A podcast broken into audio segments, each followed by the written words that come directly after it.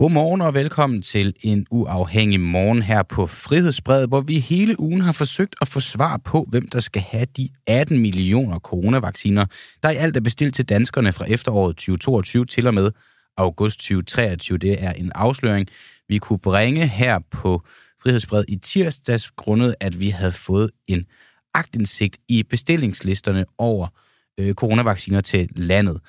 Og øh, vi har øh, spurgt øh, flere gange til Sundhedsministeriet, om øh, vi kunne øh, få lov til at vide, hvem det er, de tænker, der skal have alle de her vacciner, men de er ikke vendt tilbage. Det eneste, vi har kunne finde ud af indtil videre, er, er det, man kalder for snakken rundt om, om den varme grød med, med kilder, der, der, der, der kan fortælle os, hvad det er, de tænker. Og I kan lige få lov til at høre øh, nogle af de øh, spørgsmål, vi dog har fået besvaret i løbet af, af ugen omkring det her. Det er med henholdsvis Eskil Petersen, der er professor emeritus i infektionssygdomme. Så er det med Jes Søgaard, der er professor i sundhedsøkonomi. Og så Peter Velblund, der er sundhedsordfører i enhedslisten. Deres svar lød sådan her. Du er ekspert på området. Du er professor, i, professor emeritus i infektionssygdomme. Kan du se en idé i, at der fra efteråret og frem til august bliver leveret 18 millioner vacciner til Danmark?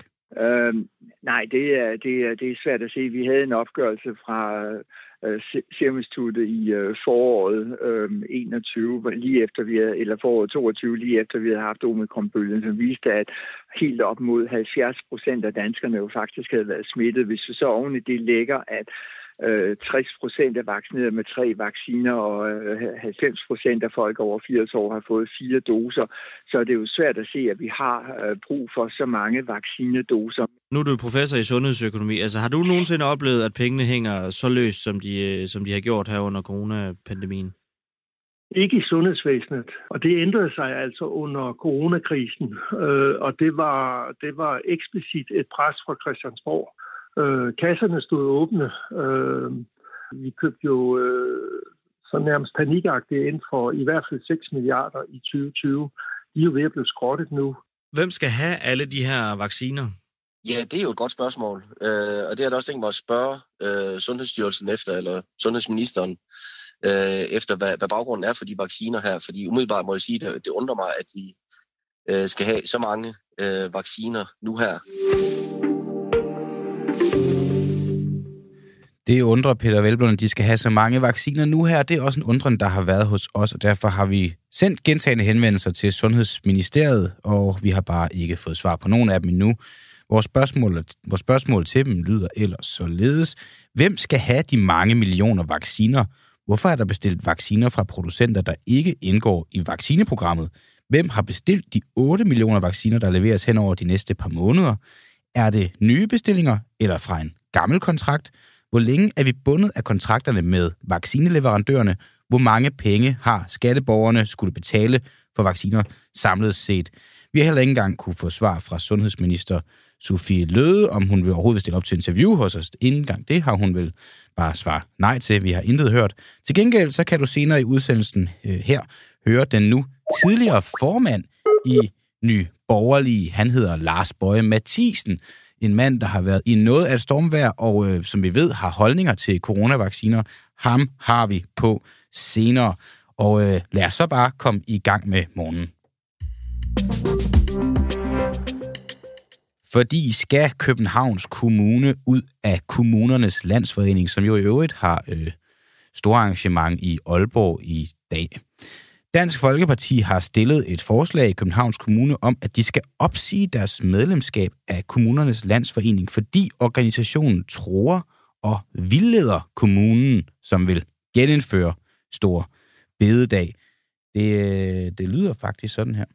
Afslutningsvis så vil jeg ikke undlade at nævne, at KL på værste politiske manipulerende fasong har forsøgt at bremse en lovlig demokratisk proces i kommunerne ved at sende et brev ud den 28. februar, og nærmest, tør jeg godt sige, nærmest truet, eller i det mindste vildledt groft, de kommuner og de partier, øh, som har planer om at stille nogle forslag, der går i den her retning.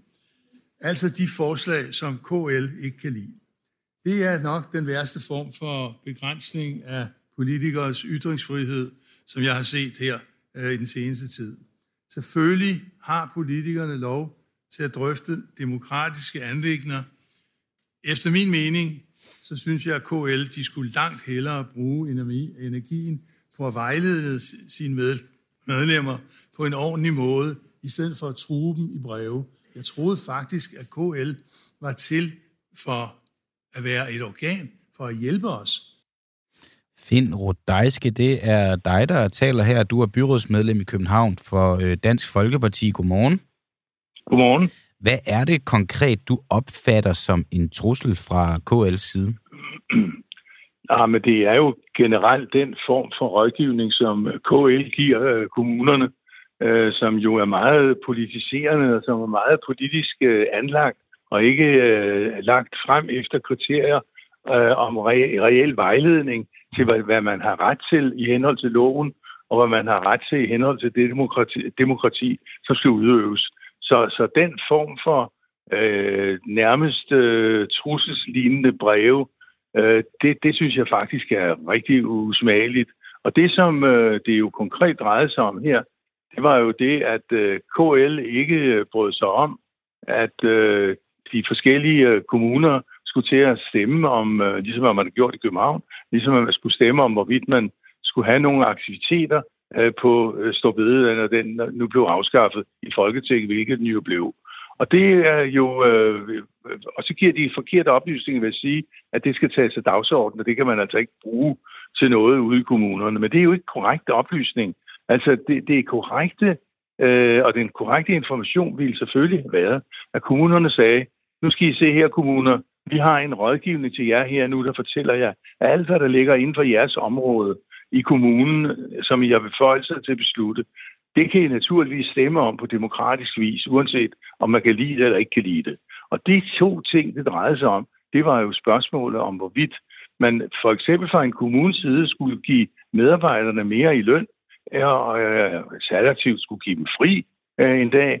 Og den anden ting, det var jo spørgsmålet om, en skole, øh, skolerne i det hele taget, skulle have fri den pågældende dag, altså øh, den tidligere øh, ståbededag. Mm. Og de ting ligger jo inden for det område, som kommunerne selv kan bestemme. Så nytter det jo ikke noget, nyt noget, at kommunernes interesseorganisation, som vi betaler enormt mange penge for at være medlem af, de vildleder og nærmest øh, øh, fra, øh, ja, altså fraråder øh, kommunerne, øh, altså, øh, de enkelte partier, at stille de forslag, fordi de ikke kan lide det, og fordi det er Venstre og, og, og, og Socialdemokraterne, som altså øh, styrer øh, KL, og det ved vi jo alle sammen godt.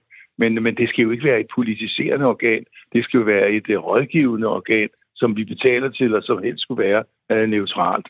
Og det er det, jeg mener, at, øh, at det, er helt, den er helt, det er helt udskåret, det her. Men KL, de har jo også øh, en, et, et overblik over sådan øh, budgetter i, i kommunerne, og måske en, en, en forståelse for, øh, hvordan at øh, penge rækker øh, til, øh, til, til forskellige arrangementer og aktiviteter, og så også det modsatte, som er det, vi taler om her. Det, det er jo ret dyrt at afskaffe store bededag. Det er ret dyrt, hvis kommunerne, f.eks. Københavns Kommune, vælger at sige, at vi, vi holder fri den dag og, og holder fast i den bededag, som vi i forvejen har haft. Deres vejledning, som man også godt kan kalde det, du kalder for en vildledning, kan vel også ja, dreje sig ja. om, at det er ekstremt dyrt at afskaffe stor bededag, og dermed så kan det være der, det ligger. Nej, men vi er altså nødt til at se på, hvem der har kompetencen til at beslutte. Og det er, KL har ikke nogen kompetence til at beslutte, hvorvidt en enkelt kommune øh, skal bruge pengene øh, til skolefrihed eller til øh, frihed til de ansatte. Men er det, det kun det, Københavns de Kommune, de rådgiver til ikke at afskaffe øh, store bededag, hvis vi sådan kan nej, koge det ned til det? Jo, nej, de sender, de sender et brev ud til samtlige kommuner, mm. og, fra, og, og, og så det nærmest bliver øh, truet med ikke at skulle øh, stille de der forslag. Så det vil sige, at, at, at KL har jo ikke den kompetence, som de, de, de tilsyneladende gerne vil påtage sig. Øh, det er de enkelte kommuner, det bliver vi altså nødt til at fastholde. På samme måde som vi fastholder, at Folketinget de bestemmer over de ting, som Folketinget kan og skal tage stilling til. Men kommunerne har altså også en rettighed indad til loven. Og det er altså ikke KL, der har nogen indsigelsesret over for den enkelte kommune i relation til, hvad de vil beslutte, og slet ikke i relation til, hvad de vil sætte på dagsordenen i de enkelte kommuner. Det er jo helt, helt forkasteligt. Men at KL Og det så... kan godt Ja, undskyld. Ja, det kan godt, jamen det kan jo godt være, at KL de så siger, jamen det bliver dyrt, det ene med det andet. Jamen det har de jo lov til at mene, Mm. men de kan ikke fra at have et synspunkt gå frem til at sige, at det skal vi slet ikke have på dagsordenen. Det er der, at linjen går. Og det, den vildledning, den linje, når man sender den ud, og hvis vi antager det, du siger rigtigt, at det er en, en politisk vildledning, en politisk øh, linje, så lyder det jo ikke særligt demokratisk, når det kommer fra en interesseorganisation, der skal sådan set dække alle kommuner i landets interesser. Vil du kalde den her vildledning for antidemokratisk? Jamen jeg vil kalde det helt, helt, helt vildt. Og selvfølgelig er det da, selvfølgelig er det da antidemokratisk, når man, øh, når man bevidst øh, vildleder de enkelte kommuner mm. og fraråder dem at tage nogle afstemninger, demokratiske afstemninger. Det er da helt forkasteligt. Men, men det, jeg gerne vil sige, det er, at når vi taler om at være medlem af øh, KL eller ikke være medlem, så vil jeg gerne sige, at der findes jo utrolig mange små kommuner og mellemstore kommuner, som jo rent faktisk har en fornøjelse af at være medlem af KL. Og det har de, fordi de har svært ved selv, når de skal forhandle øh, over for staten, så har de svært ved selv at tage de forhandlinger op. Og der er det jo interessant at have en interesseorganisation, som varetager ens interesser i forhold til staten. Men når det drejer sig om for eksempel København, så har København jo tidligere forhandlet øh, aftaler med staten øh, alene. Og det mener jeg sådan, sådan set så godt, at man kan, man, kan, man kan gøre igen. Altså Københavns Kommune for eksempel, de betaler mellem 25 og 27 millioner kroner om året for at være medlem af kommunernes landsforening, altså KL. Og de penge øh, er ikke for Københavns vedkommende, efter Mm. min mening, er givet godt ud. Øh, der mener jeg, at den ekspertise, som øh, kommunen har med form af at, at, at dygtige personale og mange ansatte, det kan, der kan vi simpelthen selv øh, sørge for den forhandling med staten. Og jeg, og jeg bliver mere og mere øh, animeret af det, efter jeg ser, hvordan at KL rådgiver så, øh, på, på en helt forkert måde. Så vil jeg sige, at for Københavns vedkommende, øh, så er det altså også øh, vil være fint, hvis vi kommer ud af, af KL og selv førte de forhandlinger fremover. Ja. Ja. Og så kunne bruge de 25-27 millioner kroner på noget, som gavnede borgerne, og ikke på det der øh, fornader organisation. KL som en fnider organisation. Finn Rodajski, øh, tak fordi du var med. Jeg skal bare lige huske at tilføje, at vi har forsøgt at få kommuners landsforening på, men der var ikke nogen, der tog deres pressetelefon i går, så det er ikke lykkedes os. Men øh, du tog din telefon, og det er vi glade for, så må du have en god weekend. Ja, i lige måde. Åh oh ja, for det er jo faktisk øh, fredag, det er jo på vej til en øh, weekend, og jeg håber også, at du, kære lytter, får en god weekend. Du skal jo huske, at nu ved jeg ikke lige, hvor du hører det her henne lige nu. Hvis du hører det live i appen, så øh, god fornøjelse med det. Jeg bare minde om, du kan jo også godt gå på Facebook og både se og høre det live, men også kommentere og øh, komme med dine inputs, øh, nogle spørgsmål, du gerne vil have, vi stiller, nogle kilder, du gerne vil have, vi får på, eller bare et emne, du gerne vil have, vi tager op, eller måske synes du bare noget var godt, eller måske synes du bare noget var skidt. Det er en mulighed, du har øh, i langt højere grad, end du måske har på mange andre af de taleradioer, du finder i, i landet. Her der prøver vi virkelig at gøre en dyd ud af at, at inddrage dig, fordi det er jo trods alt dig, der betaler for, at vi kan sidde her, og derfor så skal du sådan set også have en, en vis medbestemmelse i, hvad der foregår. Og så til en øh, afsløring, vi kunne lave på Frihedsbrevet her i går. Afsløringen starter med et spørgsmål om, hvorvidt Udenrigsministeriet har opfundet en regel for at beskytte sig selv og Rasmus Prehn. Frihedsbrevet kunne i går afsløre, at det er i direkte strid med reglerne på området, når Udenrigsministeriet mener, at tidligere udviklingsminister Rasmus Prehn ikke behøvede oplyse, hvem han spiste den her ja, noget så omdiskuteret middag med på skatteydernes regning. Det var en middag på Undici, som han først spiste på skatteydernes regning, og så efterfølgende så betalte han den sig selv, for han jo så meget smart kunne undgå at skulle oplyse, hvem han spiste sammen med, og øh, på den måde kunne man ikke finde ud af, om der lå noget som sådan fordækt til en, øh, eller manden, der øh, har haft en, en ja, mand med en sag, en, en sagmand, sagmand. Det er dig, Kasper Sagmand, det er dig, der står bag, øh, bag afsløringen her i går. Godmorgen. Godmorgen, Christian. Hvad er det, som Rigsrevisionen siger til dig, en minister skal oplyse, som Rasmus Prehn ikke har oplyst? Jamen det, Rigsrevisionen siger til mig, det er, og jeg har spurgt dem meget specifikt, hvilke krav de stiller, og hvilken praksis de har anlagt gennem tiden, for hvad for noget dokumentation, der skal ligge, hvis man har et bilag, hvor der er enten for eksempel en deltager eller 15 øh, deltagere. Og det her, det handler jo om, om, om en deltager, og der siger de, at øh, man skal kunne enten, enten skal man skrive navnet på deltageren, eller også så skal man skrive en titel, som kan føre tilbage til navnet. Det vil sige, at man kan godt mm. skrive sundhedsminister Rønne, fordi der er ligesom kun én sundhedsminister i gang i hvert fald. Øhm, så, så det er ligesom det, de siger, og så spørger jeg dem specifikt, så det er ikke tilstrækkeligt, hvis man ikke kan, kan genskabe sig navnet. Man skal ligesom kunne genskabe sig navnet, hvis man kun skriver en, en titel. Okay. Og øh, ja, det skriver de. Så det er ikke, det er ikke tilstrækkeligt oplyst i bilaget, øh, hvis Rigsrevisionen ikke kan genskabe sig navnet. Øh, det skyldes, at det er en forudsætning for, at udgiften i bilaget kan kontrolleres og godkendes som berettiget, som de skriver til mig. Alright, og det der jo så var i første op, det var jo, at Rasmus Bredon havde jo faktisk skrevet et navn og, og en titel. Han skrev Søren Wormslev, journalist, men øh, det viser så, at hvad vi ved, at det ikke var Søren Wormslev alligevel. Hvad siger eksperterne på området om det her, når du taler med dem? Jamen, jeg har talt med, med en række forskellige eksperter, blandt andet øh, Sten Bønsing fra Aalborg mm. Universitet og øh, Per Nikolaj Buk, øh, som faktisk også er fra Aalborg Universitet, og så Claus Holm, som er fra, fra Aarhus Universitet. Og øh, jamen, altså, Sten Bønsing, han peger på, øh, på retspraksis, hvor han, øh, han har siddet og gravet ned i den her gode gamle Brikstofte-sag, som mange nok kan huske, som ligger helt tilbage fra ja, 2001 startede den i virkeligheden. Og, øh, og der, der kigger han på, at øh, han henviser mig til, at der ligger nogle, øh, nogle dele af den her dom, hvor man simpelthen kan se, at Brikstofte bliver dømt for nogle forhold, som er mildere end det her, øh, som Rasmus Prehn gør i den her konkrete sag. Og det er for eksempel, at øh, Brikstofte har en middag, hvor han faktisk oplyser, hvem det er, han spiser med, men der er ikke et formål. Og det er nok til, mm at øh, han bliver dømt efter straffelovens øh, paragraf 155 om, om embedsmisbrug.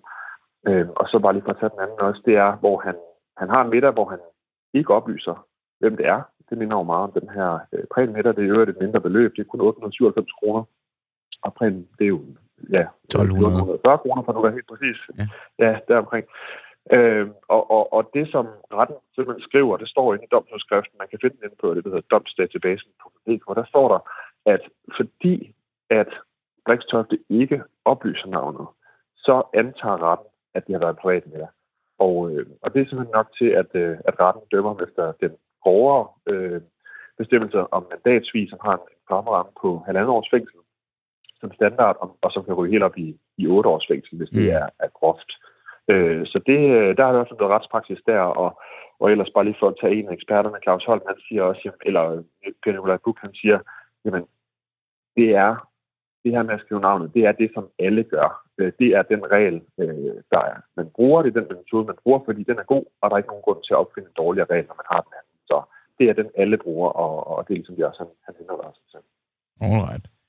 Det er eksperternes ord. Når du så øh, tager dem og øh, Rigsrevisionens ord og så videre med til, til øh, Udenrigsministeriet, hvad siger de så til dig?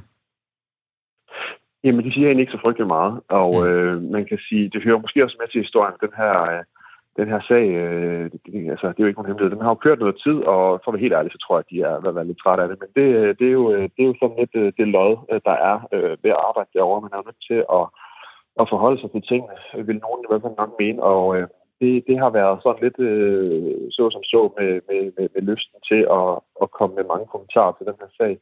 De, de bliver ved med at pege tilbage på det, der hedder vejledning om øh, stats, undskyld, vejledning om ministers udgifter, som er en vejledning, der kommer fra statsministeriet, hvor der står den her formulering med, at man kan skrive enten øh, deltagerens navne eller en, en deltagerkreds. Men altså deltagerkredsen, det er det, som eksperterne siger, jamen en kreds, det er, hvis der er flere deltagere. Det er, hvis man for eksempel skriver, jeg har været til møde, møde med, med 15 ambassadører, og selv hvis man skriver det, så undtager det altså ikke øh, den, der har billedet fra også at kunne dokumentere, hvem var de her 15 ambassadører. Det, skal så, det kan ligge i en kalender, i en mailinvitation, hvor man kan se, at det er sendt til ambassadører fra de her land osv.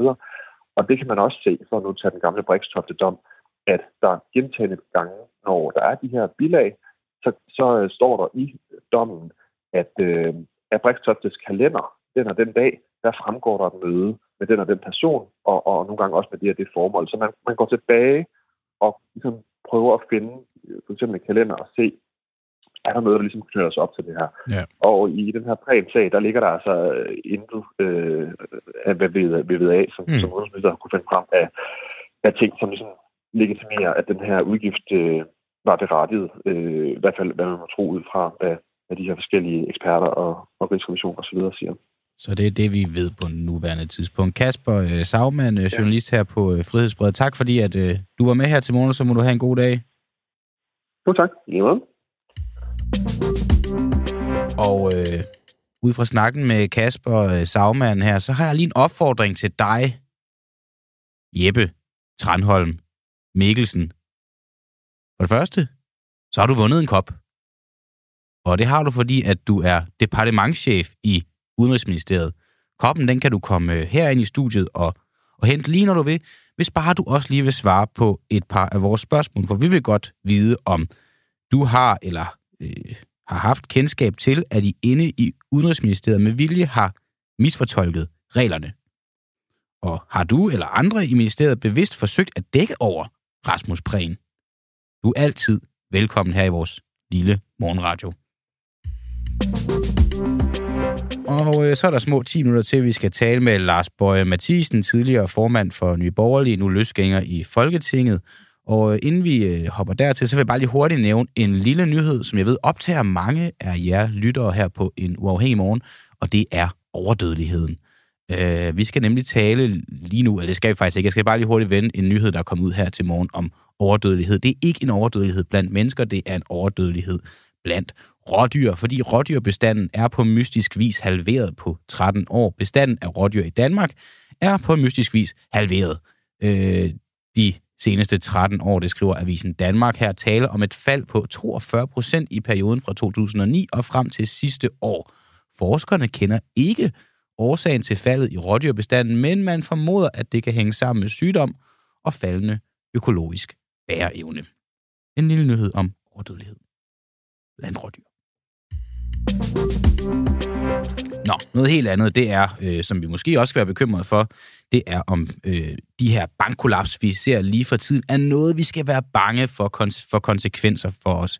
I en uge i træk har der nu været en række, i en uge har der nu i træk været en række bankkollaps i USA, og i går fik den store svejske bank Credit Suisse så aller nådes lov til at låne 380 milliarder kroner af den svejsiske nationalbank for at for ligesom at holde sig oven, oven vande. Michael Olej Milhøj, du er chefstrateg for øh, Sterna Capital. Godmorgen. Godmorgen. Skal vi være bekymret over de her mange bankkollaps, vi ser ja, i løbet af den sidste uge? Ja, og, og også de problemer, der er øh, rundt omkring i banker, som ikke er øh, kollapset nu. Så øh, ja, det synes jeg, at vi skal være bekymret for. Det er jo ikke sådan, at jeg synes, at man skal gå i panik. Det er jo sjældent en, en, en god strategi, men selvfølgelig skal vi være bekymrede, når der er svaghedstegn i det finansielle system, fordi det kan sprede sig som øh, ring i vandet, og jo sådan set også være med til at hive resten af økonomien ned, hvis der ikke kommer styr på den her situation. Så man skal være bekymret, men man skal altså ikke være panisk, øh, hvis man kan formulere det på den måde. Nej, okay. Så, øh, og hvad, altså sådan, bekymringen, jo, det er bekymrende, at banker klarer sig skidt, at de krakker og så videre, men hvad er det for en konsekvens, vi som, lad os bare tage vores lille land Danmark, vi som danskere kan komme til at mærke, at det kan vi være på vej ind i en ny finanskrise? Altså, lige nu kan man jo sådan set ikke mærke det andet, end at man kan læse mere om det i nyhederne, end hvad man har, har, har kunnet før, at der er problemer i, i banksektoren. Øh, der er jo øh, sådan set øh, meget, meget fin stabilitet og robusthed i det danske finansielle system, og i Europa ser det også øh, fornuftigt ud øh, her nu. Øh, det, som man skal være bekymret for, det er om lige i øjeblikket i hvert fald, det er om et af de her problemer, der er øh, rundt omkring i nogle isolerede banker, nogle enkeltstående tilfælde, om det kan sprede sig, så det bliver et, et øh, skal vi sige, mere bredt funderet problem i, i banksektoren. Det vil være en, en kæmpe udfordring. Og to, det er, hvorvidt at de problemer, der allerede har været, om de er nok til ligesom at få økonomien til at gå i stå, øh, for eksempel i USA, fordi USA er verdens største og vigtigste økonomi, og det vil altså også kunne, sådan en svaghed i økonomien vil også kunne sprede sig til Europa og Danmark. Så det, det er de to ting, som jeg i hvert fald holder øje med her nu. Og øh, nu holder du øje, og det er jo så fordi, der er alle de her problemer i bankerne. Lad os, kan vi lige prøve at starte sådan helt fra start af. Hvad, hvad, er, hvad er årsagen til de her problemer? Hvorfor går det så skidt? Det kommer an på, hvad for en bank vi, vi betragter i virkeligheden. Hvis vi øh, taler om Credit Suisse, som jo øh, er den seneste bank, der har fået meget opmærksomhed, så er det en bank, der har været ramt af en række skandaler om øh, øh, ja, en række skandaler, nogle hvidvaskskandaler, øh, nogle dårlige investeringer, man har tabt penge på, nogle forretningsben, der har været, været dårlige, og, og en kundeflugt, som, som har foregået i, i en overrække. Øh, det, som jo startede det hele, det var jo så over i, i USA, hvor der er nogle mindre regionale banker med Silicon Valley Bank som, som den første, der udviste svaghed, fordi man var sådan en, en nichebank, som øh, på den ene side har en meget koncentreret kundebase i sådan nogle tech-startup virksomheder, som jo er en industri, kan man sige, der har haft problemer øh, i sig selv, og, og derfor egentlig har trukket på likviditeten, de har haft stående hos Silicon Valley Bank. Og så har Silicon Valley Bank også været en utrolig dårlig øh, styret bank i den forstand, at der faktisk overhovedet ikke har været nogen risikostyring. Og dermed så har der ikke været øh, særlig øh, stor sammenhæng mellem, hvad man skylder væk, altså passiv siden af banken, og så aktiv siden, hvad man har, har ejet. Mm. Og så øh, lige så snart, at, at de her tech-virksomheder hæver penge ud af banken, jamen så kollapsede hele hele systemet. Øh, så lige nu er nogle enkeltstående tilfælde. Meget af det kan man måske øh, tæt, altså, øh, overført til, at du har haft de her meget kraftige rentestigninger, der kommer meget hurtigt. Du har haft et finansielt system, som har været, altså, som har bindet sig til meget, meget lave renter. Og når renterne så stiger meget hurtigt, meget pludseligt, jamen så begynder nogle af de her skeletter måske at vælte ud af, af, af skabet, og så opstår der problemer rundt omkring det finansielle system. Og det er jo ikke noget, det er jo ikke noget nyt i den forstand, at vi oplevede noget tilsvarende i, i Storbritannien, da Liz Truss var premierminister. Det godt, være, det var i kort tid, men hendes minibudget fik renterne renterne til at stige, og det var ved at få, få hele det britiske pensionssystem til at, at bakle. Så det er de her stigende renter, der i hvert fald delvist er med til at forklare, hvorfor at øh, banksystemet er i, er i, i problemer. Øhm, ja. Men det kunne godt lyde som om, at vores banksystem øh, er et, et, et korthus, hvor at, hvor at lige så snart det begynder at vælte i, i bunden eller i toppen for den sags skyld, så begynder det at, at vakle. Er det virkelig så skrøbeligt, at, Altså, det er, bare, det er jo bemærkelsesværdigt, den her uge, vi har været igennem lige nu i bankverdenen og i den økonomiske øh, øh, verden. Er det virkelig så skrøbeligt, at der ikke skal mere til? Svaret er måske både ja og nej, så et sted i, i midten. Øh, jeg synes, det er værd at, at huske på, at der vi selvfølgelig også som, øh, eller, eller både myndigheder og centralbanker, øh, politikere har lært en hel masse af finanskrisen, og nu ligger finanskrisen selvfølgelig øh, frisk på kommelsen. Så der er jo også sket meget. Der er jo blevet strammet rigtig, rigtig meget op på, på reguleringen, øh, så banker er langt mere velpolstrede øh, i dag, end hvad de var for, for 15 år siden. Og det er klart, det er så første gang, den her strammere regulering ligesom skal, skal trygtestes, og Øhm, og det kan godt være, at det viser sig, at der rundt omkring er måske nogle steder, man skal, skal gøre, altså skal stramme reguleringen endnu mere, eller i hvert fald gøre den, gøre den bedre og skarpere.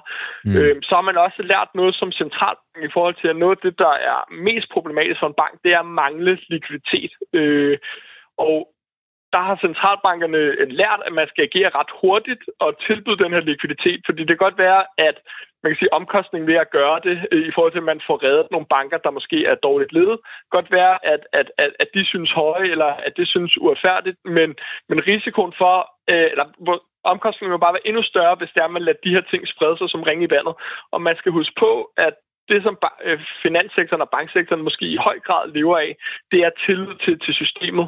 Og der skal man bare ikke undervurdere, hvor, hvor, hvor slemt sådan noget, skal vi kalde det, massepsykologi kan være, fordi du og jeg, når vi sætter penge i en bank, eller en virksomhed sætter penge i en bank, jamen, vi har ingen, øh, ingen chance for at vurdere, om den bank, vi har penge stående i, om det er en god og sund bank, eller om det er en dårlig bank. Så hvis man som, som privatperson eller, eller virksomhedskunde oplever, at der er problemer i banksektoren et sted hos en dårlig bank, selvom det er et enkeltstående tilfælde, jamen, så kan vi jo godt lave den øh, kobling, der siger, jamen så må der være problemer andre steder. Og så kan man altså den vej igennem altså få selv gode og sunde banker til at øh, krakelere. Og det er jo den bevægelse, man vil have stoppet med det samme, og, mm. og man forsøger at stoppe her nu. Man forsøger at stoppe her nu. Michael Olaj Milhøj, chefstrateg hos Sterna Capital. Tak fordi, at du var med her til morgen, og så må du have en god weekend. Jo, tak i lige måde. skal vi til det. Vi skal tale med Lars Bøge Mathisen, løsgænger og medlem af Folketinget og tidligere formand for Nye Borgerlige, og også bare medlem af Nye Borgerlige, men det er han jo så heller ikke engang længere. Det vi skal spørge om, det er, hvad skal det have af konsekvenser, at der er bestilt 18 millioner vacciner til Danmark på et år? På en uafhængig morgen kunne vi i tirsdags afsløre, at Sundhedsstyrelsen siden august sidste år har bestilt intet mindre end 18 millioner coronavacciner til landet. Og grund til, at vi spørger om, hvad det skal have konsekvenser, det er fordi, vi har ikke talt med en eneste kilde endnu. Ikke en eneste ekspert, ikke en eneste politiker, der synes, det her det er en god idé. Der synes, at det her det er nødvendige penge at bruge. Og vi har jo trods det ihærdigt forsøgt at få svar fra sundhedsmyndighederne om, hvem der er tiltænkt de her vacciner, men ingen vil stille op til interview. Sundhedsstyrelsen henviser til Statens Serum Institut, der først brokker sig lidt over mængden af agtindsigter, vi sender, og så henviser tilbage til Sundhedsstyrelsen, der så henviser også til Sundhedsministeriet. De siger så, at det er en politisk beslutning, at de her vacciner skulle bestilles. Så ringer vi rundt til samtlige, sundheds, samtlige sundhedsordfører, og ingen af dem vil stille op, lige bortset fra enhedslistens øh, Peter Velblund, som så aldrig har hørt om de her bestillinger, på trods af, at han sidder i sundhedsudvalget. Og om det er ham, der ikke har hørt efter, eller om det bare ikke er blevet drøftet eller præsenteret, det, øh, det er jo det gode spørgsmål. Det lød i hvert fald ikke til på ham, at han mente, at det var, fordi han ikke havde haft spidse ører. Men han vil nu lægge pres på øh, Sofie Løde, som er sundhedsminister, for at få svar på, hvem der skal have de her bestillinger. Og Lars Bøje Mathisen, øh, løsgænger i, i Folketinget. Øh, når vi snakker coronavacciner og så videre, så er det tit øh, svært at komme udenom dig, fordi øh, noget du har, det er øh, holdninger øh, på det her område, og godmorgen. Godmorgen. Hvad synes du om, at den her leveringsplan byder på 18 millioner coronavacciner på et år? Jamen, jeg, jeg vil sige, da, da, da, I, da I ringte til mig og kontaktede, da vi snakkede om det, der troede jeg simpelthen, at I havde stadig en fejl, at det var 1,8 millioner vacciner, mm. og ikke 18. Øh, fordi det, det lyder øh, helt, helt, helt vanvittigt, og det skal vi dykke ned i. Man skal huske, øh, det er jo ikke så lang tid siden, der må man lige skrotte øh, 1,1 millioner vacciner. Og det vi skal måske finde ud af, det er jo reelt set, kan man sige, to bestillinger over, over øh, nogle til, til sæson 22 og nogle til 23. Så hvor mange af dem, der er blevet bestilt af de 10 millioner coronavacciner, som er bestilt i 22, er rent faktisk blevet brugt, og hvor mange ligger stadigvæk på et lager med risiko for at udgå her til, til sommer igen. Og hvad med de 8 millioner, som man så har aftalt, som måske skal købes ind til 23 sæson? Øh, hvorfor er det, at man ikke bevarer nogle af dem for, for sæson 22 ind i 23? Så der er en lang række spørgsmål, der skal besvares på det her. Det, det er det, du siger. En lang række spørgsmål, som vi jo også sidder og, og har. Det er jo nærmest de samme spørgsmål, du stiller der, som vi også har forsøgt at få stillet og dermed svar på. Øhm, der kan jo også knytte sig en masse teorier til, hvorfor vi har bestilt alle de her vacciner, hvorfor det, der er 18 millioner på vej ind på vores lager lige nu. Har du øh, nogle teorier om, hvordan det kan være, at regeringen har truffet den her beslutning? Nej, altså det er jo klart, at regeringen havde jo et politisk bestemt overforsigtighedsprincip hvor der var et massivt politisk pres ind på, på myndighederne til at, at, at, at træffe nogle, nogle, nogle ikke-rationelle øh, beslutninger. Øh, og det her, det kunne jo godt være et efterslæb for det, øh, hvor, hvor embedsværket sidder og siger, jamen det her, det er altså en politisk beslutning. Øh, jeg mener selv ikke, ligesom Peter Vedlund, at det her, det er en politisk beslutning, som er truffet som, altså, i, i af Folketinget, så det må sige, det er altså på regeringsplan. Og der var havde man det her overforsigtighedsprincip, som måske man ikke bare har brugt en masse skattekroner på at sige, vi skal bare købe, købe, købe, købe, købe. Problemet er jo, at man allerede tilbage i, i foråret 22 fandt ud af, at man havde alt for mange vacciner, man købte alt for mange vacciner ind, og man kunne ikke engang komme af med dem til udlandene, for eksempel via det her COVAX-system, hvor man prøvede på at komme af med vaccinerne for at hjælpe nogle udlande. Fordi på det tidspunkt sagde de, at der er ingen grund til at give øh, ganske normale og raske mennesker de her vacciner, øh, og derfor kunne man ikke komme af med dem. Og om man nu har lavet og forpligtet sig til at købe en masse vacciner i fremtiden også, som, som man så heller ikke kan komme af med det her COVAX-system. Det synes jeg er interessant. Og jeg synes også, det er interessant at sige, hov, når de nu så har fundet ud af alle de her vacciner, de har bestilt, har de så overhovedet bestilt dem hjem? Eller har de fået lavet en aftale med de her medicin, medicinale firmaer om at sige, jamen prøv at høre, ja ja, vi har lavet de her ordre, men I behøver ikke producere dem, og vi behøver ikke komme dem hjem. Så der er en lang række spørgsmål, vi skal have belyst. Synes du, der er nogen i Danmark, der skal modtage nogle af de her coronavacciner, der er blevet bestilt? Øh, det må folk fuldstændig stille om. Vi har, jeg har været øh, meget, meget, meget stor tale, for, øh, fortaler for, at der skulle, folk selv skulle beslutte sig for, om de vil have den her vaccine eller ej. Så, så hvis jeg nu sagde, at de ikke skulle have, eller de skulle have, så ville jeg jo falde i nøjagtigt den gryde, som jeg synes, alt for mange politikere de gjorde under corona. Og det var, at de notchede og prøvede på at presse folk til at tage sådan en vaccine. Det synes jeg, folk fuldstændig selv skal, skal beslutte. Hvorfor er der mange, der har fået indtrykket af, øhm, at du er vaccineskeptiker? Øh, jeg tror, det er fordi folk blander sammen med øh, en, en generel øh, betragtning af vacciner, som jeg mener har været et af de største kvanteskridt i folkesundheden, kan man mm. sige, historisk set, og for en lang række lande. Altså det har jo reddet øh, hundredvis af millioner. Jeg tænker, jeg tænker coronavaccineskeptiker, bare lige for at præcisere mig selv. Ja, men så er det, så er det, så er det fordi, at et, jeg synes, at når vi har en, en statsminister, som går ud og siger, at øh, nu må det godt være vanskeligt, og det er de politiske ting, som jeg har kritiseret, hvor jeg synes, at man går ud og siger, at nu må det godt være vanskeligt at være uvaccineret. Øh, når vi har en Allan Randrup, som går ud den 27. december sidste år og erkender og siger, at ah, vi vidste faktisk godt, at, de her, øh, at de skulle have flere stik, men Vi sagde det bare ikke, fordi det var opportunt. Jamen, så går jeg ind og kritiserer det, og så skal borgerne vide, at de har, altså borg, han er på borg, og det er han stadigvæk, og, og jeg kommer til at kæmpe på deres rettigheder. Og det er ikke rimeligt, at man misinformerer borgerne omkring de her ting i sådan en vigtig situation, som vi stod i. Misinformere. Hvad er det for en misinformation, du henviser til der? Jamen, det var jo fordi, at, at uh, Allan Random var ude og sige, at de udmærket godt vidste, at to stik ikke var nok. Mm. Uh, og, og derfor skulle man have flere. Men det var jo ikke det, man sagde til befolkningen. Uh, når man gik også ud og sagde, at uvaccinerede lever livet farligt, det vidste man også godt, at de ikke gjorde. Da man uh, lavede coronapasset, der havde man information, der, der sagde, at hvis man var, havde fået den naturlige infektion, jamen så var man bedre dækket, og man var længere dækket. Stik imod det, så går man så ud og laver en, en, et coronapas, som gør, at vaccineret kan, kan have deres coronapas længere tid end, end uvaccineret. Altså simpelthen politiske beslutninger, som går stik imod det data, man har. Men hvis man sidder inde med den der data, kan du så nævne, som jeg jo kan høre, du, du gør, og vi gør, og vi ved, kan du så nævne en fornuftig grund til at blive vaccineret med en coronavaccine? Uh, jamen, et, det skal jo være en, en, en personlig beslutning, om folk de gør det. Nå, jamen, kan, kan du nævne en som... god grund til at blive det? Og jamen, at det, altså et, det skal jeg jo ikke som politiker, det er jo læge, en, en, det synes jeg, folk skal konstatere det med sig egen læge. Der kan være folk, der har nedsat immunforslag, der kan være andre sygdomme, som folk øh, individuelt har, hvor, hvor de siger, at for dem øh, vil deres læge anbefale, at, at de gør det. Det skal jeg slet ikke som politiker blande mig i. Okay.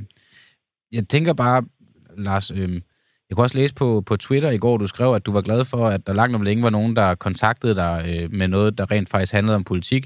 Jeg går ud fra, at alle de andre henvendelser, du der henviser til, det er, at der er rigtig mange, der gerne har vil høre dig om, at øh, hele den her affære med nye borgerlige og eksklusion og så videre, og, og penge, og hvor mange penge og så videre.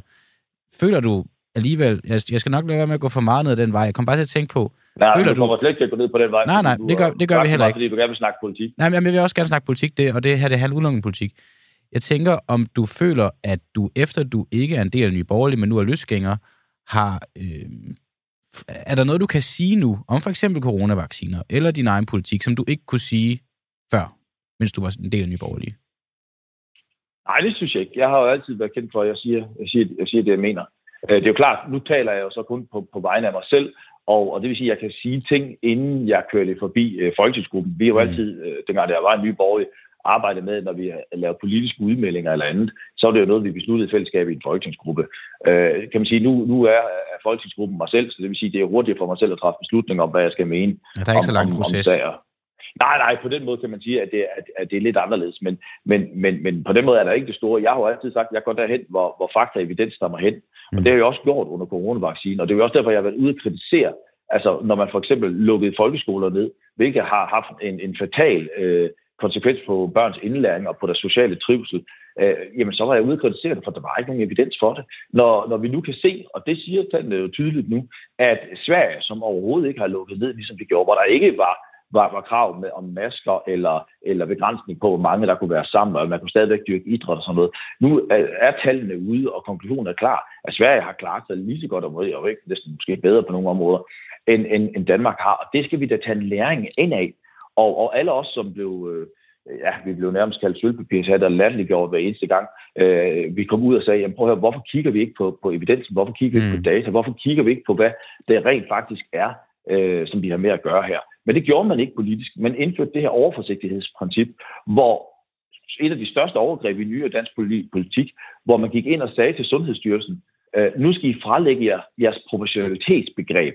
Altså kort sagt på dansk, nu skal I frelægge jeres øh, faglighed og jeres saglighed og købe ind på det her politiske bestemte overforsigtighedsbegreb, som Mette Frederiksen og Barbara Berlsen de har bestemt sig for. For det er jo det, der taktisk var klogest, synes de, så, som, som Mette Frederiksen kunne stå bedst i, i befolkningen. Og man kunne jo også se, at de gik gevaldigt frem i målingen af Socialdemokrater om den taktik. Så man kan sige, politisk var det jo øh, klogt af dem, og taktisk klogt at gøre dem det. For befolkningen knap så meget, fordi de blev pålagt en lang restriktioner og begrænsninger i deres liv.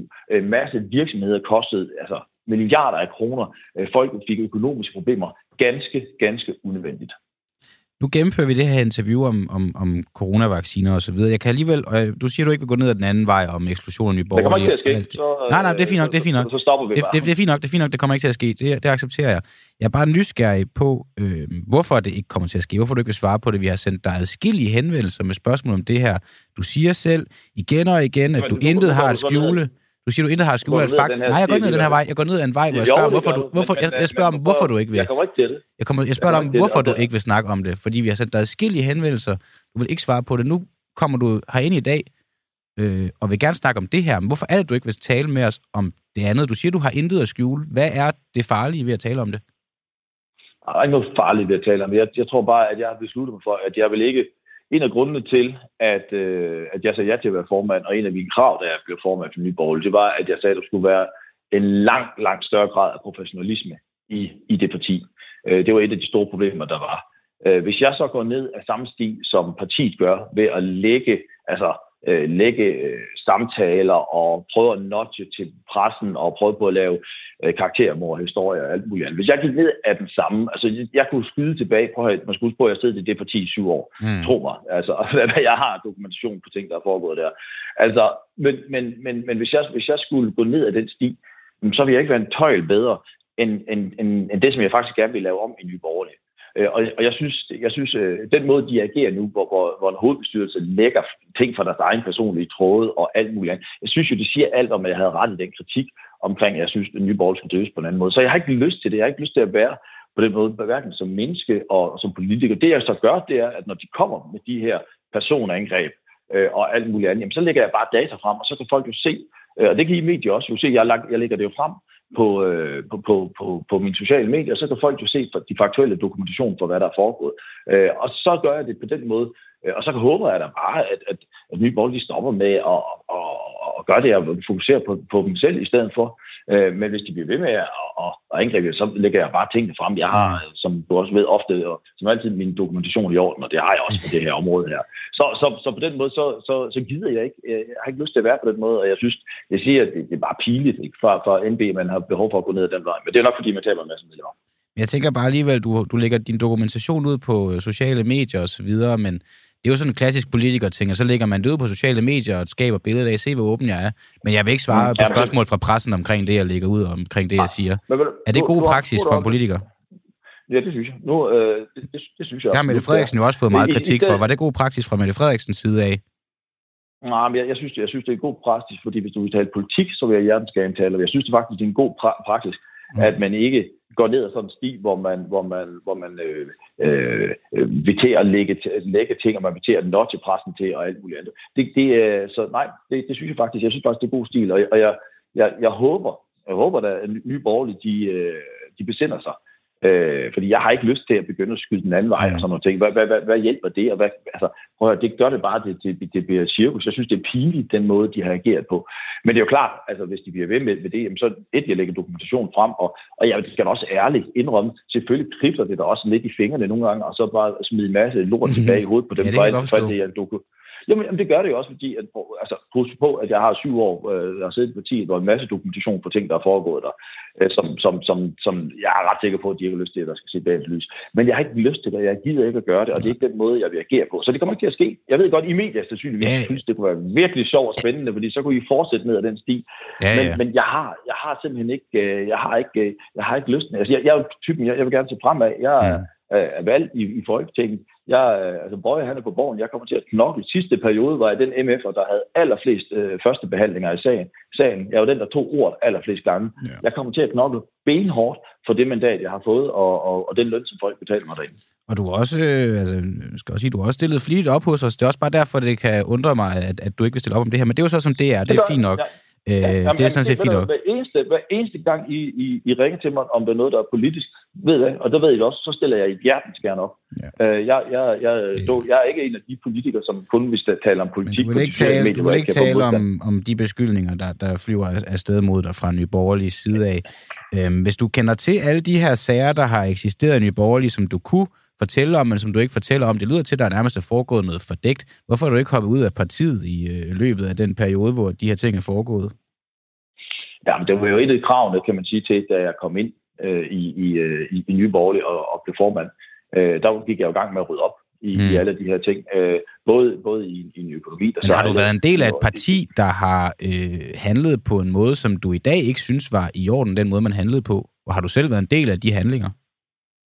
Nej, man kan sige, nu går du ned i den sti igen. Jeg kommer ikke mm. til at gå ned af, okay. af, af den sti, fordi jeg synes, jeg synes ikke, at det, det er det, jeg ønsker. Det er fint. Som, som, som.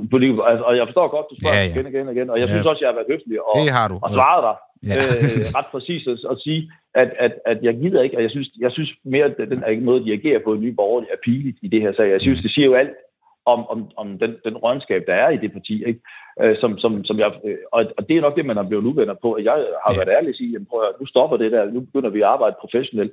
Og det skaber jo også nogle uvenner i parti og, og i bagklogskabens lys.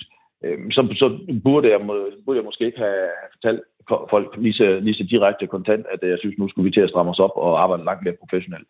Men, men det er jo fortid, og, og, og jeg kigger frem, og jeg kommer ikke til at deltage i det der, for jeg synes, jeg synes ikke, det klæder folkestyre. Jeg synes, jeg synes bare, det, det skubber til øh, politikerled. Øh, og, det og det... Øh, nej, så ellers tak. Det er helt i orden, Lars Bøje. Jeg vil sige tak for, at du øh, jo trods alt stillet op til, øh, til det her vaccinespørgsmål, som vi jo trods alt har rigtig mange spørgsmål, vi gerne vil have besvaret. Øh, vi følger med i, om du får besvaret nogle af dem. Hvis du gør, så øh, sig det endelig til os. Og hvis du nu får lyst til at åbne øh, sådan totalt op for, for ny borgerlig tiden øh, og alt det, der ligger og ulmer, så øh, har du altså vores nummer. Tak fordi, at du var med her til morgen, Lars Bøje. Øh, og, og, så, og som altid derinde, hvis I har nogle, øh, nogle, nogle, nogle spørgsmål, og det gælder også for jer med, hvis I har nogle spørgsmål, vi gerne vil have, der skal besvares af, af regeringen og magthaverne, så send dem til mig, så øh, stiller jeg dem hjertens gerne videre. Det gør vi. Tak fordi du var med. God dag. Selvfølgelig. Altid. Hej.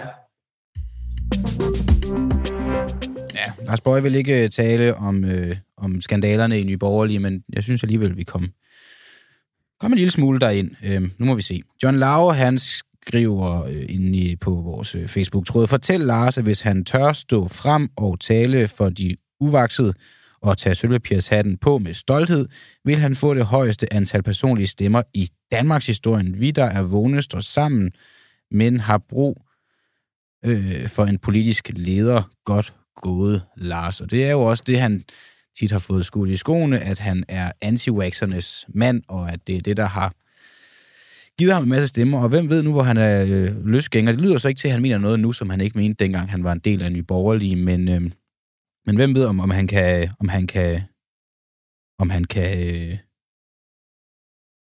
blive den mand nu.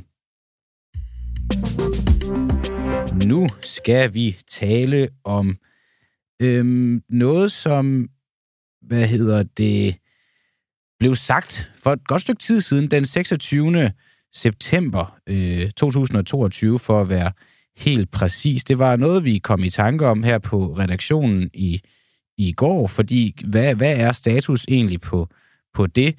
Det var et pressemøde, der gik under det famøse navn, der hedder Danmark kan mere 3. Altså, det er jo... Jeg ved ikke, hvad, er det, er det, har vi kun haft tre? Jeg tror, det er en trilogi indtil videre. Danmark kan mere 1, Danmark kan mere 2, Danmark kan mere 3. Vi har ikke hørt mere fra Danmark kan mere siden den nye regering er blevet dannet, så det var måske bare, hvad Danmark de kunne. Men øh, Nikolaj Vammen, vores øh, finansminister, øh, på daværende tidspunkt og også i dag, ønskede at gøre op med biokratiet. Og for at gøre op med biokratiet, så øh, kom han med et forslag. Det lød sådan her. Vi ønsker også at lave en ny regel om regelstop, som forpligter partierne og regeringen. Og indfører man en regel, som tager fra medarbejderens tid med borgerne, så skal der frem, samtidig fjernes en anden regel. Eller sagt på en anden måde, kommer der en ny regel ind, så skal der en anden ud igen. Kommer der en ny regel ind, så skal der en anden regel ud igen. Det er en regel, man ønskede at indføre. Jonas øh, Herby, øh, Special Advisor for øh, Cepos. Godmorgen. Godmorgen. Det her, det var ordene fra Vammen dengang. Har vi fået nogle nye regler ind og nogle gamle regler ud? Altså er det her blevet implementeret i vores øh, system? Altså, der er jo hele tiden regler, der øh, kommer ind og regler, der kommer ud, men det er ikke sådan, at man har fået øh, indført et system, hvor man fastholder regelmængden på det nuværende niveau. Hmm. Så regelmængden, den vokser fortsat. Regelmængden vokser fortsat, og de har ikke fået implementeret det her systemisk. Er der kommet øh, mindre byråkrati, siden at Nikolaj Vamner regering stod på talerstolen med Danmark kan mere 3 tilbage den, i september 2022? Nej, det er der ikke øh, noget, der tyder på. Og jeg har også... Altså, det er jo en, et godt prim, eller en god hensigt, kan man sige, men jeg tvivler virkelig på, at, øh, at Mette Frederiksen, hun er den rette til at gøre det, fordi at der har været en meget stor vækst i regelmængden under Mette Frederiksen, og vi har også set en, altså en helt uset brug af hastelovgivning og korte høringssvar øh, osv., så, så, øh, så man kan jo håbe på, at de kommer i gang med det på et eller andet tidspunkt, men... Hænger det ikke sammen med coronasituationen? Nej, det er, ikke, det er ikke noget, der hænger sammen med. Der er selvfølgelig noget ekstra under coronasituationen, kan man sige, men så sent som i september 22, der, øh, der indførte de tre hastelovgivninger på en dag. Mm. Øh, og det, det er kun sket to gange tidligere i øh, siden 2004, tror jeg, at vi har data til. Okay. Det er jo faktisk... helt exceptionelt, men det gør de så tre gange på en dag. Det er jo samme måned, som man afholder det her pressemøde, hvor man siger, at vi skal have færre regler. Ja, det kan man jo tænke over. Du siger, at øh, altså fordi det var jo for at gøre op med byråkratiet en, en, en kamp, som alle partier siger, de vil kæmpe, og alle partier øh, virkelig vil have gjort op med. Øhm, der er ikke kommet mindre byråkrati. Du tror faktisk heller ikke rigtigt på, at der vil kunne komme det her under Mette Frederiksen. Hvilket parti, eller hvilken... Hvis, altså, du kan både nævne nuværende parti, men du kan også nævne tidligere regeringer, har så været mindst byråkratiske. Hvad er det, vi skal stile efter, hvis vi gerne vil have mindre byråkrati? Eller hvem er det, vi skal stile efter? sige, alle regeringer siden Slytter har haft en målsætning om at reducere øh, mængden af regler og byråkrati, men der er ikke rigtig nogen af dem, der er lykkedes med det. Dem, der er kommet tættest på, det var egentlig Lars Lykke under V og VLAK-regeringerne, hvor, hvor regelvæksten var relativt begrænset. Men problemet er, at de ikke har altså man ikke ligesom har et system til at opgøre antallet af regler øh, mm. og måle det kontinuerligt. Så man har ikke den her, øh, altså det her en ind, en ud implementeret som et system i øh, regeringen. Og det betyder, at man altså, så springer man budgetterne, kan man sige. Ikke? Så springer ja. man reelt budgetterne, hvis ikke der er nogen, der holder øje. I, på det offentlige budget, hvis man skal med det, der, er der, der sidder Finansministeriet hele tiden og holder øje og siger, at hvis vi gør det her, så skal vi finde nogle penge et andet sted. Ikke? Men det system har man simpelthen ikke implementeret på regelområdet, og derfor så, så vokser regelmængden. Øh, fordi alle politikere har nogle ting, de godt vil ind og så regulere. Øh, og det er der åbenbart mere politisk pondus i, end at, end at gå ind og så fjerne regler. Og det var jo bare lige en hurtig undren, det var, vi fik, som vi nu kan, øh, kan, kan, kan høre, at du så kan, kan besvare for os. Bare lige her til aller, aller sidst. Øhm, når man går på talerstolen og siger, at vi skal have et system med en regel ind, en regel ud, vi vil gå op med byråkratiet, vi skal have mindre byråkrati, og man så ovenikøbet købet i samme måned indfører tre regler på en dag, og generelt ser øh, flere og flere regler og mere og mere byråkrati, har man så øh, levet op til sit ord, eller har man svigtet borgerne? Ja, man har jo ikke levet op til sine ord, men det er jo ikke første gang, man ser, regeringen gør det der. Så på den måde kan man sige, de, på den måde adskiller de sig ikke fra andre. Men der er ikke nogen tvivl om, at det her bliver en rigtig, rigtig god idé. Mm. Vi har siddet og regnet på det, hvad sådan en regelloft vil betyde for den danske økonomi, og vi kan, vi kan se på baggrund af internationale erfaringer, at vi ligger altså med noget, der snakker om, taler det økonomiske, økonomisk potentiale på omkring 58 milliarder kroner øh, om året, hvis det er, man får indført sådan et regelbudget her, i stedet for bare at lade regelmængden vokse og vokse og vokse. Mm. Alright. Jonas øh, Herby, øh, Special Advisor i Cepos. Tak fordi du var lige hurtigt med her til morgen på sådan en fredag lige en weekend. Jeg håber, du får en god weekend af slagsen, og ja... I lige måde. Kan du have det godt. Og øh, til jer regeringer, både de forrige og de fremtidige, vi er ikke nogen, der vil have mere byråkrati. Det er jo også derfor, I slår jer så meget op på, at I gerne vil afskaffe det, men jeg har bare lige en bøn til jer i forhold til at give os mindre byråkrati, og det er... Altså, come on. Vågn lidt op. Nå, vi skal lige øh, afslutte denne fredag med noget, der så også skal begynde denne fredag. Debatten har været hæftig herom, og i dag så skal det altså løbe af staben, nemlig det famøse dragshow på Frederiksberg Bibliotek for børn mellem 6 til 12 år. Det bliver afholdt i dag, og det har skabt en del reaktioner. Det har blandt andet affødt nogle øh, reaktioner, der har ført til varslede demonstrationer. Vi har talt med en af arrangørerne bag de her demonstrationer og hørt om, hvad det er, hun frygter, der kommer til at ske for de her børn. Nu taler vi så med en anden arrangør af selv samme demonstration. De er to arrangører. Den første, vi talte med, hun hed Liva Sunshine, og hende vi skal tale med nu, hun hedder Isla Tusind Stråle.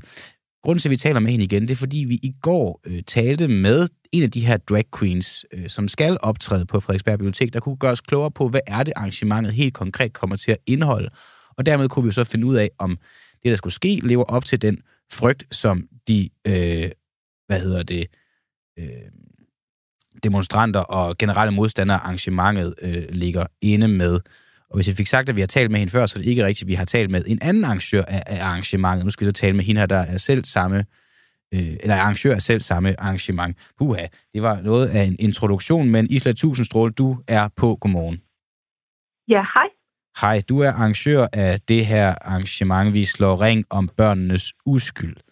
Og øh, nu er det jo i dag, det skal løbe stablen. Øhm, bare lige først, hvordan har I tænkt jer at demonstrere ude foran Frederiksberg øh, Bibliotek? Ja, øhm, nu har jeg hørt, du sagde, at vi har frygt for det her arrangement. Det har vi jo absolut ikke. I er ikke bange for, at børn øh, bliver udsat for noget, de ikke skal udsættes for? Øhm, ja, men det gør vi jo sådan generelt i, i, i en bredere kontekst. Det her det er jo bare et symptom på noget, som vi anfægter. Og lad mig høre, hvorfor det er, at de her børn ikke skal se det arrangement. Hvad er det konkret, der kommer til at ske ind til arrangementet, som ikke er godt for de her børn? Ja, men, men det er lidt omvendt, du siger det. Vi har jo ikke sagt, at børn ikke skal se det her arrangement. Vi har sagt, at det her arrangement ikke er egnet til børn. Altså, Hvad er forskellen på det? Mener, jamen, fordi vi ikke mener, at generelt øh, seksualiserende ting eller identitetspolitiske agenter er egnet til børn. Og det her det er bare et eksempel på det. Vi har ikke øh, været, aldrig påstået, at det enkelte arrangement kommer til at knuse børns øh, øh, liv. Men, nej, nej. Men, men samlet set, så er der faktisk et stort problem. Hvorfor vælger I så at demonstrere til det her arrangement, hvis det ikke er arrangementet, der er problemet? Det er også arrangementet, der er problemet. Kommer der til at være seksualiseret øh, underholdning til det her arrangement? Det tror jeg bliver svært at undgå, når de personer, der skal optræde, øh, er seksualiseret. Hvorfor er de seksualiseret? Ja, det ved jeg ikke. Har du, har du prøvet at kigge på, hvordan de optræder? Altså, hvordan de sådan... Ja, men jeg, jeg har snakket med dem, der skal optræde. Om, nej, nej, men jeg har snakket med dem, der skal optræde. Han hedder Magnus Lykke Johansen. Jeg har snakket med ham, talte vi med i går. Ja. Jeg vil bare gerne lige spille ja. et klip for dig, for han så kan fortælle dig, hvordan det kommer til at, at løbe stablen. Altså, når I, du siger, I skal ja, danse... Du kan lige høre det her. Jeg, jeg, jeg, jeg, jeg afspiller lige et klip for dig lige, var undskyld.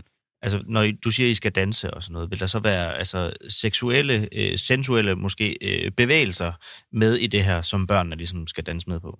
Nej. Vi kommer, vi kommer til at, at twirle, at dreje rundt i vores store prinsessekjoler, øh, og lave nogle øh, bevægelser med armene, som om vi er under vandet. Tang, vi kommer til at blæse med sæbebobler. Altså, der kommer ikke til at være nogen seksuelle undertoner. Der kommer ikke til at være nogen seksuelle undertoner. Hvad er det så for nogle seksuelle undertoner, du refererer til?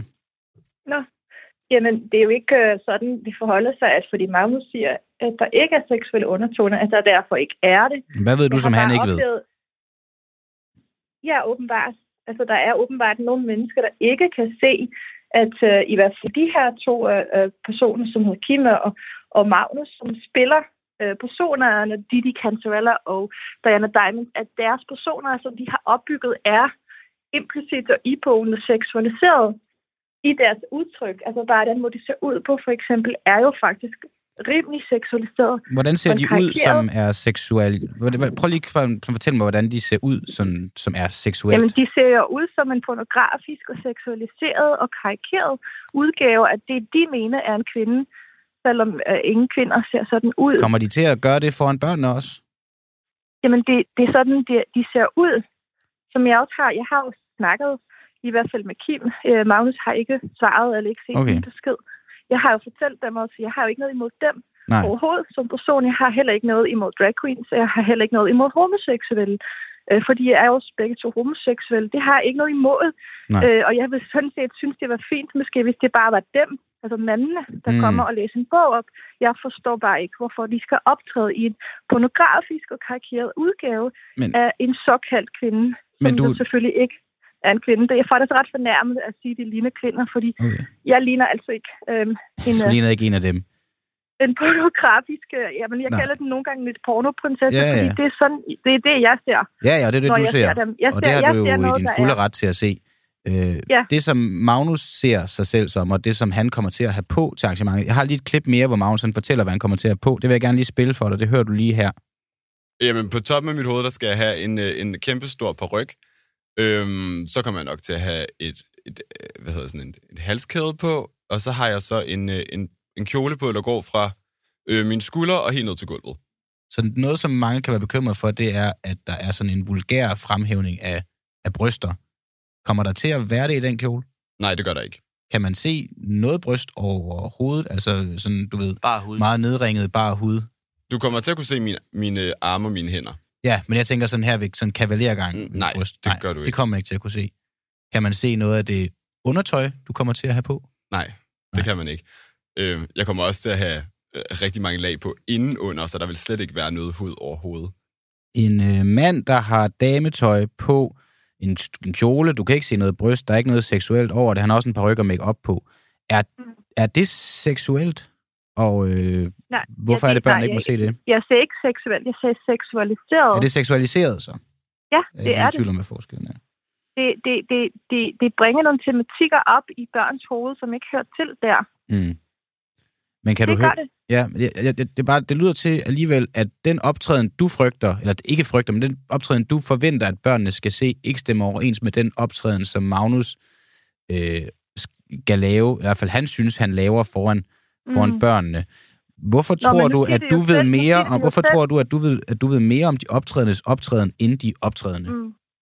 Jamen, de har jo den fremstilling, som de har. De kan jo ikke bare ændre på sådan essensen af, hvad det er, de gør, og hvad der er deres arbejde og deres virke. Du siger, det er sådan et pornografisk udtryk, og du har set deres tøj, og det er meget vulgært og sådan noget. Det vi hører her, der er der jo ikke er, hvad det Magnus fortæller, i hvert fald noget, der lyder til at være mulgært eller pornografisk. Det er vidderligt ja, bare en prinsessekjole på mand. det samme tusind gange, men jeg vil blive ved med at sige, at det jeg ser, og mm. det er mange, jeg kender ser, og det er mange, der ser, det er et pornografisk udtryk, et seksualiseret udtryk og et karikeret udtryk. Okay. Øh, fordi hvem, hvem har fundet på, at de ligner kvinder, for mm. det første? Det er jo ikke rigtigt. Jeg ved ikke, hvad de er klædt ud som. De kalder det prinsesse, men der er altså heller ikke nogen prinsesse, der ser sådan ud. Det mm. er jo et karikeret udtryk. Det kan man jo ikke bare bortrationalisere. Det er jo løgn. Alright. Isla, tusind stråle. Tak fordi du var med her til morgen, så må var, du have... Var det det eneste, du ville snakke om? Fordi hvad med den større problematik? Det var det, er det der er interessant. Ja, altså jeg, jeg har, det, det jeg, vi har aftalt, at vi skulle... Magnus har på. Nej, vi har aftalt, at vi skulle tale om arrangementet. Jeg vil virkelig få flade i debatten til det. Ja, men jeg er nødt til at jeg, jeg gribe... Jeg op, fordi du vil snakke om en kjole. Nej, jeg, synes også, vi har snakket om meget andet end, end bare en kjole. Vi har talt om det her arrangement. Nej, det synes jeg godt nok jeg har er også talt super med... overfladisk. Det havde jeg ikke lige forventet. Så prøv, så prøv lige at fortælle mig, prøv lige at fortælle mig, hvad du så hellere vil tale om. Prøv lige at fortælle mig jamen, det så. Jamen, jeg vil jo gerne snakke om den større kulturelle ændring. Så lad os høre om det. Det med normstommerne. Og det, der sker med den identitetspolitiske agenda, og det er, at så flere og flere børn bliver kønsserveret, og det er et stort problem. Mm. Altså det, vi har aftalt, det var jo bare, at vi skulle tale om arrangementer på Frederiksberg Bibliotek, men nu vil jeg give dig et minut, hvor du kan, uden jeg stiller spørgsmål, sige lige hvad du vil om det problem, der er i samfundet. Ja. Børn i den aldersgruppe fra 6 til 12 år, de er meget modtagelige. De er ikke rodfaste i deres identitet. Børn i den alder har brug for faste holdepunkter, og de har ikke brug for at blive introduceret med en agenda, en ren politisk agenda, der siger til dem, at de kan vælge frit mellem 72 køn, at øh, mænd, homoseksuelle mænd, der klædt ud som pornografiske udgaver af såkaldte kvinder eller prinsesse, at det kan være forvirrende for den Øhm, det er jo alt sammen løgn. Det er forvirrende for dem, og det viser tallene også. Der er flere og flere børn, der bliver kønsserveret, og som bliver sendt til udredning derfor. Og det har store konsekvenser for deres psykiske helbred, og det er det, vi anfægter. Vi er bekymrede for vores kultur som helhed og for børnene. Og nej, vi har ikke noget imod rettigheder for minoriteter. Og nej, vi har ikke noget imod homoseksuelle, og vi har ikke noget imod drag queens. Vi synes bare, at der skal være en grænse, og vi synes, den går her. Alright. Isla Tusindstråle, du fik lov til at sige det, hvad du havde at sige. Du må have ja. en god fredag og øh, god, øh, godt arrangement. Ja, hej.